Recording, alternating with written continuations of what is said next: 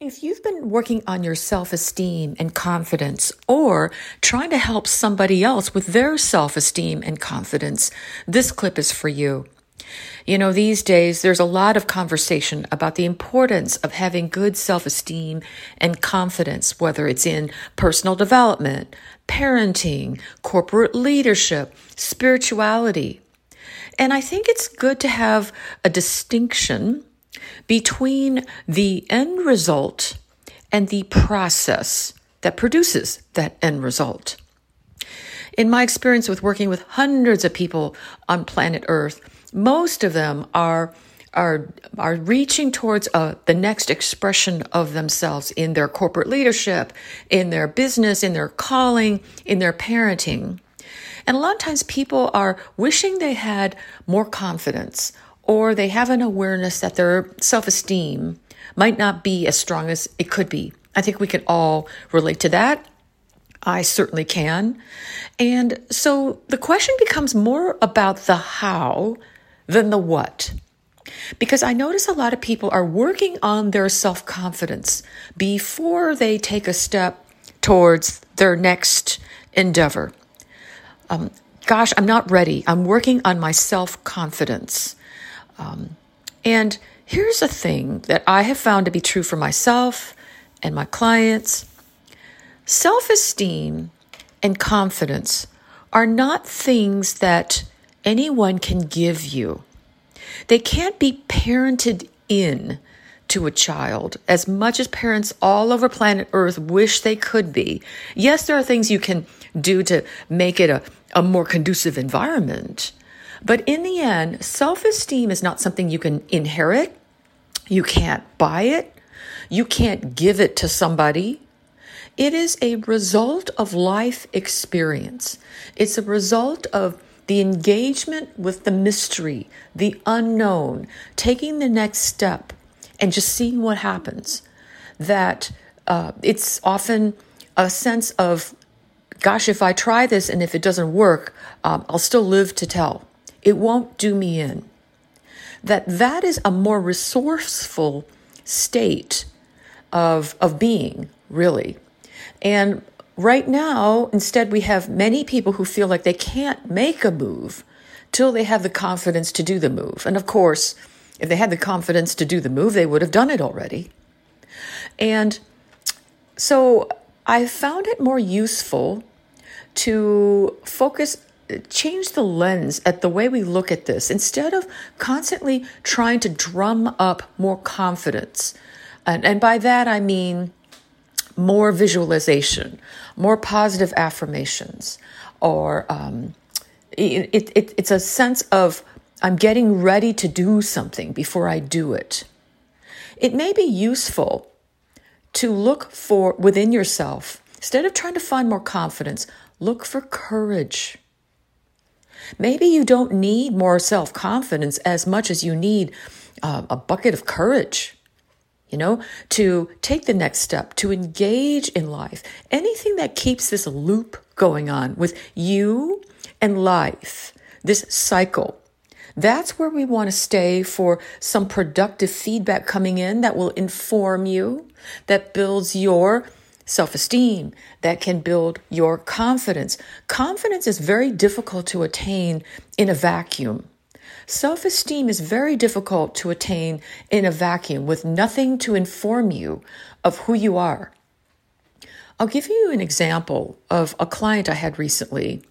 And she came to me uh, because she was worried about her son and wanted me to work on her son. But after listening in with her, I, I knew that the situation would be much more productive focusing on her. So this client said that she had devoted her entire parenthood life to her son, who had some developmental issues. And she was so obsessed with wanting him to be more confident. Adele, he just doesn't believe in himself. He doesn't have any self-confidence. He has horrible self-esteem.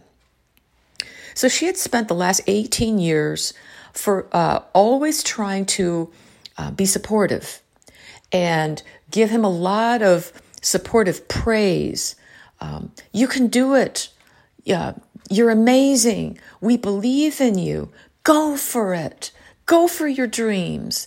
Don't listen to any of the naysayers. We, we believe in you. And although that sounded good, I noticed that her son was depressed, anxious, and very, uh, very low in his self-esteem. In fact, I feel like this is a common result now of what's, what psychologists have caused, called um, parachute parenting. And this is when parents, out of the desire that their kids be successful and happy, at the, at the first sign of adversity for their children, they parachute in and try to help and provide guidance, maybe even help them out in some way, or give them uh, emotional, financial support in such a way th- because they don't want their children to fail. In fact, my client was saying some of the same things. I don't, I won't let Johnny fail. I can't let Johnny fail. And in fact, that was the core problem. That because he had never failed on anything, he, he had never tried anything either. His life had become a, a neutral, blank canvas upon which she was hoping he could build some sort of scaffolding of self-esteem and confidence. I tried, I was explaining to her the only way this is going to work is to allow him to go out into the unknown, try a few things, maybe fall flat on his face, maybe succeed. We don't know. But it's not natural for an organism to stay perfectly still until they have developed enough confidence. And then, you know, it's a little bit like reverse engineering. And so I think this is very understandable for all parents. Nobody wants our children to be hurt. And just remember that self-esteem and confidence cannot be taught. It can't be given. It can't be inherited through the genes.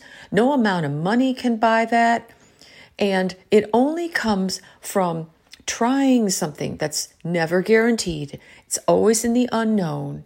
And this, this dance with life, this feedback loop that comes back from after you've tried something that informs you of who you are. It informs you of what you're good at, what you don't enjoy, what you do enjoy. And from that is a, a much better sense of self that starts to develop, self-esteem. So instead of waiting forever for that, for that you have the confidence to do something, like many people, I'm working on my confidence, I'm working on my confidence, positive affirmations, reading books.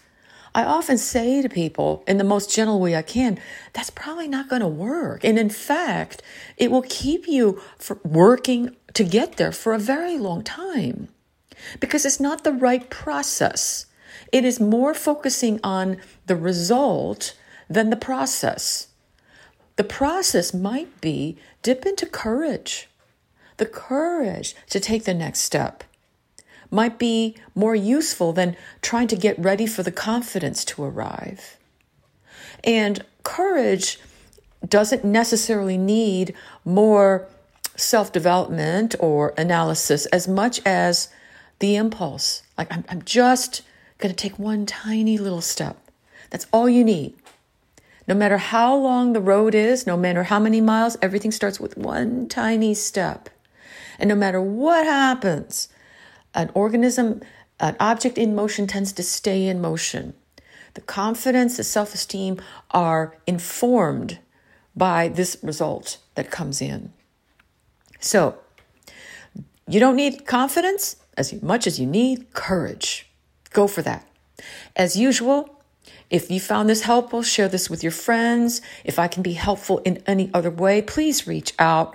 Uh, send me a direct message. Let me know if this was useful, what you thought. I welcome your comments and stay tuned for next time. You can find me on all social media platforms. If you'd like to book a, a discovery conversation with me and see if I can serve you, feel free to do that. Till next time, thanks.